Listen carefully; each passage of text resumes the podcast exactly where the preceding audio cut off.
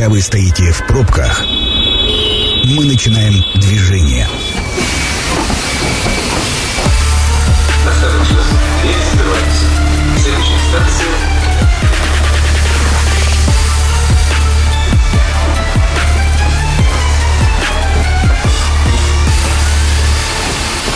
Метро. Главные темы Красноярска. Друзья, добрый вечер. Рада приветствовать вас на волнах главного радио Красноярска. Меня зовут Екатерина Кузьминых. Ну что, друзья, теперь мы к теме. А, звучит она так. Борьба с употреблением запрещенных веществ среди несовершеннолетних. И тут, наверное, особое внимание а, хочется привлечь родителей, у кого есть несовершеннолетние дети, а несовершеннолетних э, детей попросить выключить радио. Сегодня вообще не про них речь и не для них точно. В гостях у нас полковник а, полиции Михаил Парнюк, замначальника управления по контролю за оборотом наркотиков Главного управления МВД России по Красноярскому краю. Михаил, здравствуйте. Здравствуйте. И наш постоянный гость и эксперт Инна Драчева, клинический психолог. Инна, добрый вечер. Добрый вечер. Ну, наверное, очевидно, а, что информационным поводом для сегодняшнего разговора а, стала недавно трагическая история с двумя девушками 16 и 17 лет, которые погибли а, по предварительной версии от отравления неустановленными веществами. Эту конкретную историю сегодня обсуждать совершенно не хочется, но поговорить о том, что происходит вообще с неизвестными веществами, как мы в общем называем, да, нарк... ранее это были наркотики, понятные для нас, а сейчас это вот ну, уже таким словом, таким словом не назовешь. А, я, друзья, отношусь к той счастливой категории. Дети у меня еще очень маленькие, а я уже давно вышла из возраста, когда вокруг меня а, каким-то образом вообще информация про наркотические вещества витала. Поэтому в моей картине мира этого вообще нет. Но я так понимаю, Михаил, я в каком-то розовом мире живу. Вы правы абсолютно. Вопрос э, детской наркомании и распространения наркотиков в молодежной среде стоит э, достаточно остро. И большое количество мероприятий Главным управлением МВД проводится по профилактике именно детской, подростковой наркомании. Михаил, именно вот сейчас кто в группе риска? А, это все-таки, я имею в виду возрастные категории, это подростки или это уже более там осознанные, ну, скажем так, наркоманы со стажем? Э, если брать статистику, то по состоянию э, на 2021 год э, количество несовершеннолетних лиц, зарегистрированных с диагнозом наркомания, составляет 18 человек, и 37 подростков зарегистрированы с диагнозом пагубное употребление наркотиков. Э, безусловно, большую часть наркозависимых составляют несовершеннолетние, ой, совершеннолетние, прошу прощения, э, люди в возрасте от 20 до 40 э, лет, но, тем не менее, учитывая все-таки опасность для детского организма и для детской психики наркотиков, в том числе современных психоактивных веществ, именно профилактики детской наркомании – уделяется очень большое внимание и большое количество профилактических мероприятий проводится именно э, среди несовершеннолетних. А, Михаил, два вопроса. А, во-первых, насколько нужно умножить цифру официальной статистики, потому что, честно говоря, вот лично меня она даже не пугает. 18 человек с диагнозом наркомания. Слушайте, ну для миллионного города это капля в море. А, а второй вопрос, насколько эта цифра меняется с э, течением лет? Э, цифра меняется с течением лет незначительно. В 2020 году э, на, один, на одного подростка было меньше, то есть вот в пределах 20 э, несовершеннолетних лиц с диагнозом наркомания регистрируется практически ежегодно. Насколько нужно умножить, чтобы получить объективные данные, сказать, в принципе, я не готов. Я думаю, все-таки будем мы опираться на данные официальной статистики. Хотя не исключаю тот факт, что э, действительно родители при выявлении у своих детей признаков э, наркотического опьянения, признаков э, зависимости зачастую пытаются скрыть, наверное, этот факт от э, официальных органов, дабы избежать э, негативных последствий э, в дальнейшем в судьбе ребенка при его взрослении.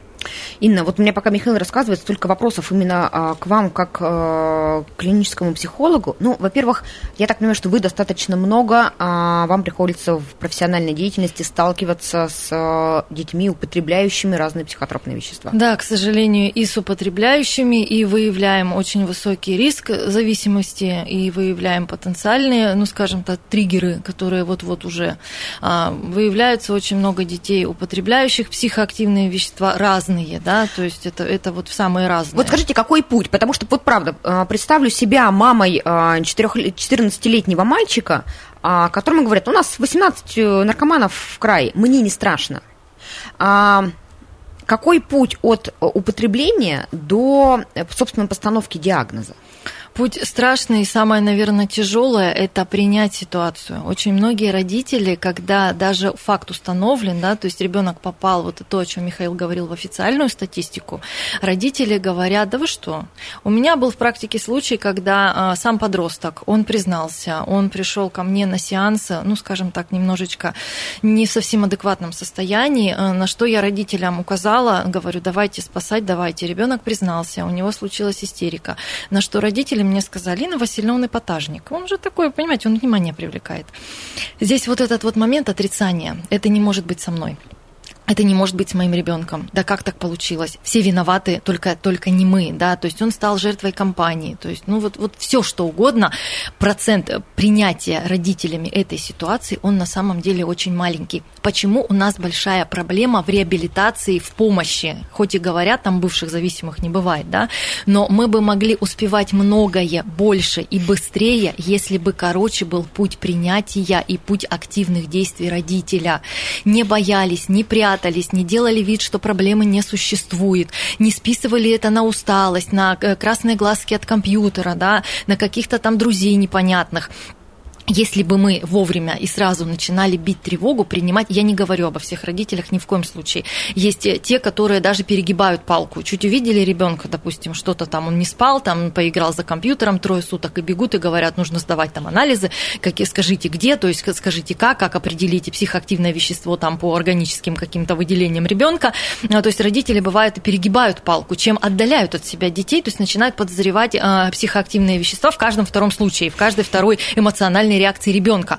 Вот здесь, опять же, мы имеем, знаете, такую вот, я извиняюсь за выражение слова, дурацкую статистику, когда а, кто-то провел лекцию обучающую, родителям сказали, вот существуют такие-то, такие-то признаки. И родитель, понимаете, как обученный пес побежал Слушайте, вынюхивать. Но это достаточно просто любую медицинскую э, аннотацию прочитать, Совершенно и кажется, что у тебя сразу все побочные действия да, от этого да, лекарства учебник появляются. по психиатрии, да, я также студентам говорила, я говорю, прочитайте учебник по психиатрии, поднимите руку, хоть, кто хоть один, здоров? кто не нашел у себя ничего. Вот здесь вот этот вот момент момент, но на самом деле самое сложное это принятие ситуации и начать что-то с этим делать. Инна, но вы а, еще обмолвились про риски. То есть я так понимаю, что вы видите детей еще не на этапе употребления, да. но а, которые стоят на пороге. Почему-то да. вот почему?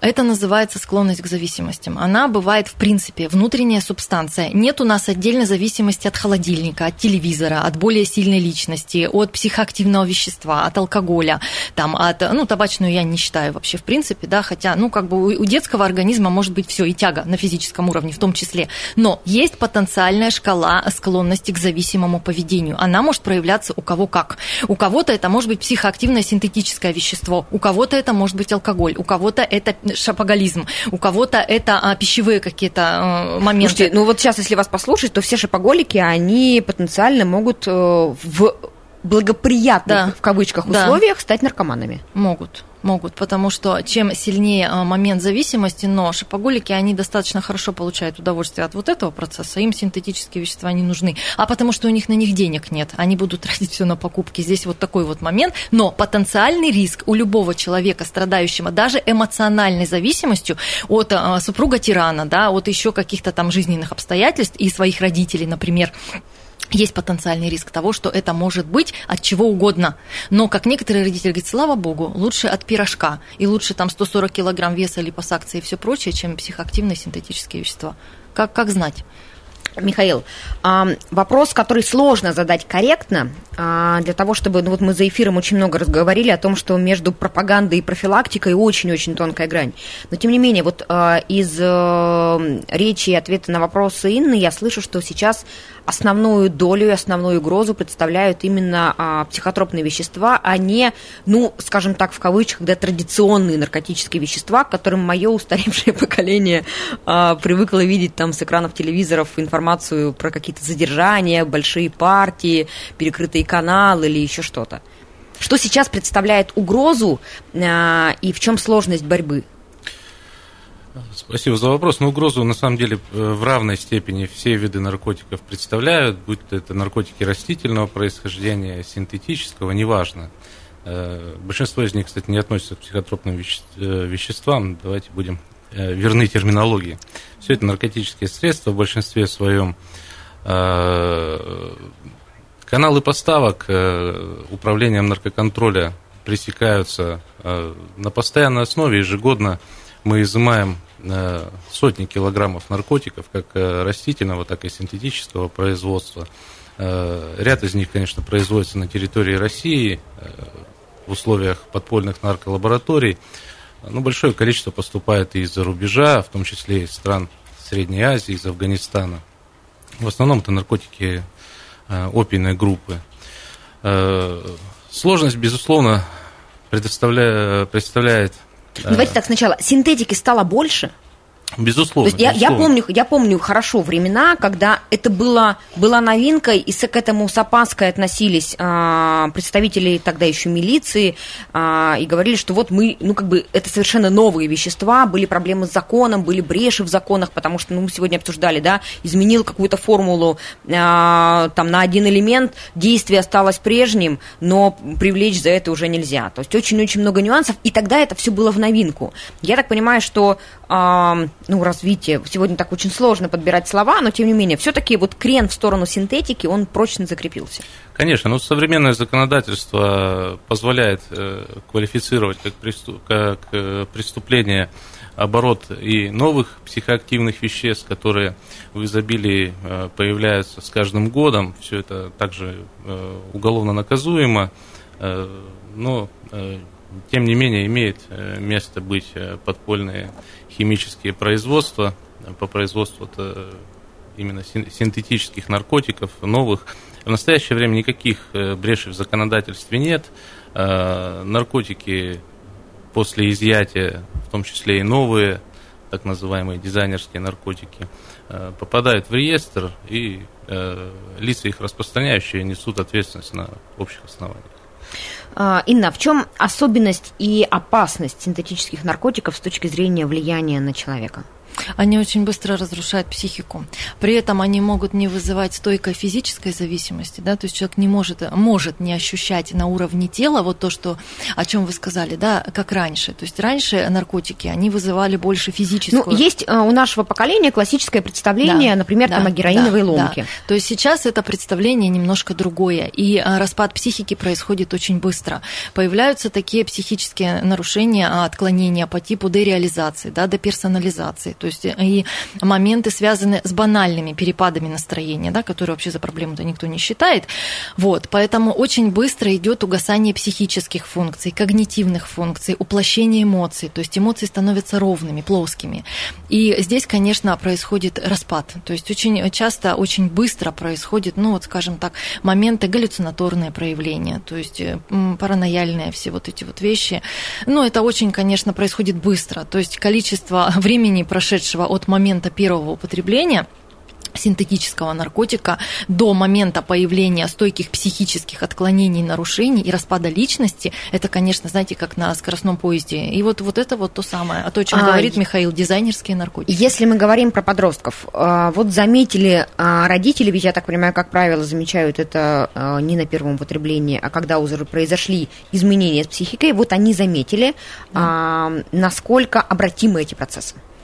По-разному. Здесь, конечно, нужно учитывать общий психотип ребенка, да, но, как правило, процент обратимости очень-очень маленький. То есть восстановлению эти функции подлежат с трудом. Конечно, мы лечим, конечно, мы реабилитируем, конечно, мы помогаем ребенку всячески, но это, опять же, получается, вот в реабилитации это гораздо сложнее, чем у ребенка, ну, как сравнить-то даже не знаю корректно, имеющего стойкое нарушение умственной деятельности, да, либо у человека после тяжелого инсульта с поражением там, больших отделов, больших зон головного мозга. То есть вот тут, понимаете, то есть синтетика губит гораздо сильнее, жестче и необратимее, чем естественные процессы 100% не восстановится полноценно память. Сто процентов теряется концентрация внимания. Однозначно это плаксивость, однозначно это агрессия, это то, что называется тревожность, это могут быть навязчивые движения. Они очень сложно поддаются коррекции и лечению. Вот это, это то, что может остаться с ребенком навсегда. И неважно, собственно, тут неважно, в 13 лет мы реабилитацией занимаемся или в 16. Но при этом а, зависимость остается? Остается. То есть помимо, а, помимо того, что становятся необратимыми, а, ну, как бы психические, психологические функции, эмоциональные, там все, что Процент вы перечислили. рецидива очень высокий. То есть еще и э, высок, высок риск да. рецидива. А риск рецидива почему высокий? Потому что эмоциональная сфера нестабильна, потому что психологическое состояние нестабильно, и в любой момент может произойти срыв. Вот так. Это программа «Метро». Авторитетно о Красноярске. Друзья, мы возвращаемся в эфир. Меня зовут Екатерина Кузьминых, и обсуждаем мы сегодня борьбу с употреблением запрещенных веществ среди несовершеннолетних. В гостях у нас Михаил Парнюк, э, замначальник управления по контролю за оборотом наркотиков э, Главного управления МВД России по Красноярскому краю, и клинический психолог Инна Драчева. Еще раз добрый вечер. Э, Михаил, мы остановились на вопросе, а в чем, собственно, какие, какие возможны наказания сейчас – за хранение, есть ли за пропаганду, например, статья. Ре, реально ли наказать и наказать так, что, ну, чтобы неповадно было? Конечно, Екатерина, э, достаточно суровое наказание за распространение наркотиков. Э, общий возраст уголовной ответственности наступает 16 лет, исключение составляет э, хищение наркотиков. За сбыты, пересылку, изготовление наркотиков – в особо крупном размере подозреваемому грозит до 20 лет лишения свободы. То есть достаточно суровое наказание, э, которое, впрочем, не, на многих не, не воздействует достаточно должным образом, профилактическим. Но э, за употребление наркотиков предусмотрена административная ответственность, предусматривающая в том числе административный арест сроком до 15 суток. Также административно наказуемо и пропаганда наркотиков, в том числе с использованием сети интернет, э, также наказывается вплоть до административного ареста. В том числе при употреблении наркотиков несовершеннолетним, не достигшим возраста уголовной ответственности, родители ребенка могут быть привлечены к административной ответственности за ненадлежащее исполнение родительских обязанностей. Количество уголовных дел год от года растет, связанные с э, оборотом наркотиков? В текущем году количество уголовных дел э, снизилось более чем на 15%, но тем не менее составляет но Это связано, да, это наша заслуга или ваша недоработка, если переформулировать? Э, сложно однозначно сказать. Э, заслуг, ну, это, это может быть, это, это может быть эффективная работа, например, предыдущих лет, а, и все-таки сокращение количества а, наркотиков Безусловно, в обороте. это один из факторов, это эффективная работа в предыдущие годы, перекрытие значительных каналов поставок наркотиков. То есть, ну, нужно понимать, что пусть это и незаконный рынок, наркорынок, но, тем не менее, общие законы рынка, что называется. Михаил, я так понимаю, что а, лаборатории, производящие синтетические наркотики, если какое-то количество лет назад они были сконцентрированы в определенных городах страны, то сейчас они равномерно распределились, и в Красноярске они тоже есть. Да, в текущем году несколько, деятельность нескольких лабораторий была пресечена, и это не только город Красноярск, это и районные центры. А имеет смысл здесь а, взывать соседей, например, к бдительности, а, для того, чтобы они обращали внимание на конечно. такие нехорошие квартиры и сообщали о них? Конечно, конечно. Э, наиболее, э, скажем так, явными фактами являются специфический запах химический, наличие э, всевозможных вытяжек в квартире, систем вентиляции, которые, скажем так, не, не характерны для простой жилой квартиры, это все может свидетельствовать о наличии нарколаборатории. Друзья, мы традиционно работаем в прямом эфире. Если у вас есть вопрос, вы можете задать его по телефону 219 1110 или написать нам в любой мессенджер а, на номер 8 933 328 1028.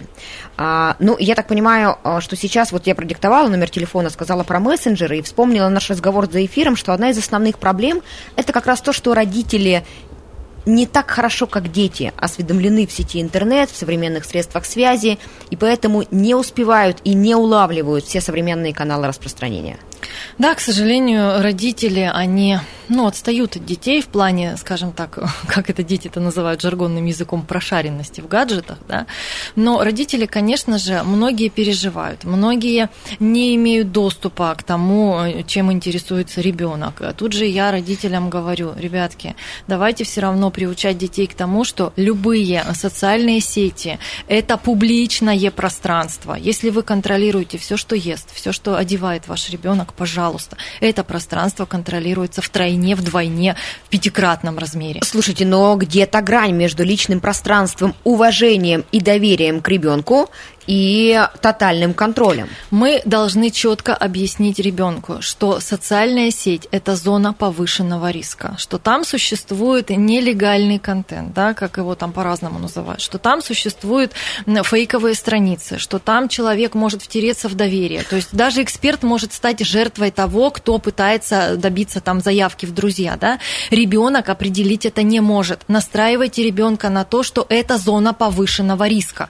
И нужно приучить приучать ребенка к тому, что социальная сеть это не развлекушка, это не какие-то там тиктоки, да, то есть это так же, как автомобиль. Вот положено с 18 лет водить машину, потому что, ну, какие-то зоны мозга должны дозреть, простите, да, элементарно какая-то уголовная ответственность должна наступить за какие-то там вещи. Но ребенка нужно настраивать на то же. Я всем родителям говорю, объясните ребенку личный дневник, пусть он ведет его, пусть пишет, пальцев ваших не должно быть там. Но вот это пространство, которое вы будете контролировать. Я своим детям объясняла то же самое. Поверьте мне, это зона ответственности родителя и то, как он преподнесет. Если дрессировщик входит в, клеточку с тигром и его боится, что будет? Съест его тигр. Родитель должен четко дать понять, что ребенок, вот это зона повышенного риска.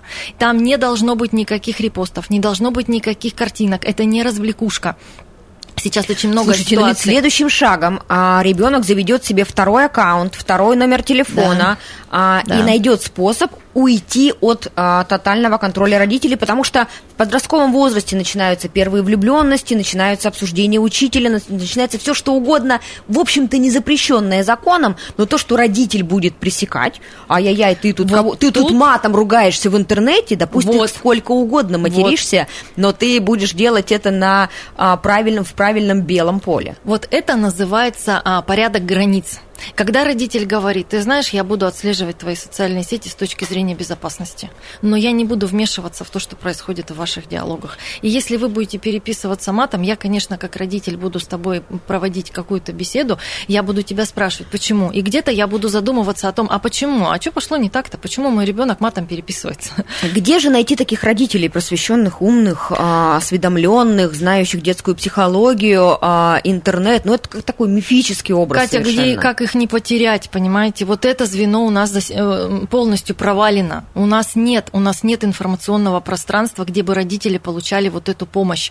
У нас нет институтов осведомления, как я их называю, это грубым словом. У нас родитель, он оказывается один на один сам с собой. Никто не обучает, как вести контент. А как может родитель научить ребенка, если его никто не обучает? Никто не говорит о вреде гаджетов, мы натыкаемся на это каждый раз. Никто не говорит, как э, родитель должен заводить контент у ребенка, хотя он должен его обучать. Точно так же, как когда-то учил держать ложку, как когда-то учил пользоваться горшком. Почему зона повышенного риска у нас достается ребенку, и родитель приходит, «О, ой, вы знаете, у меня ребенок тут показал мне в интернете вот это, вот это, научил меня вот этому.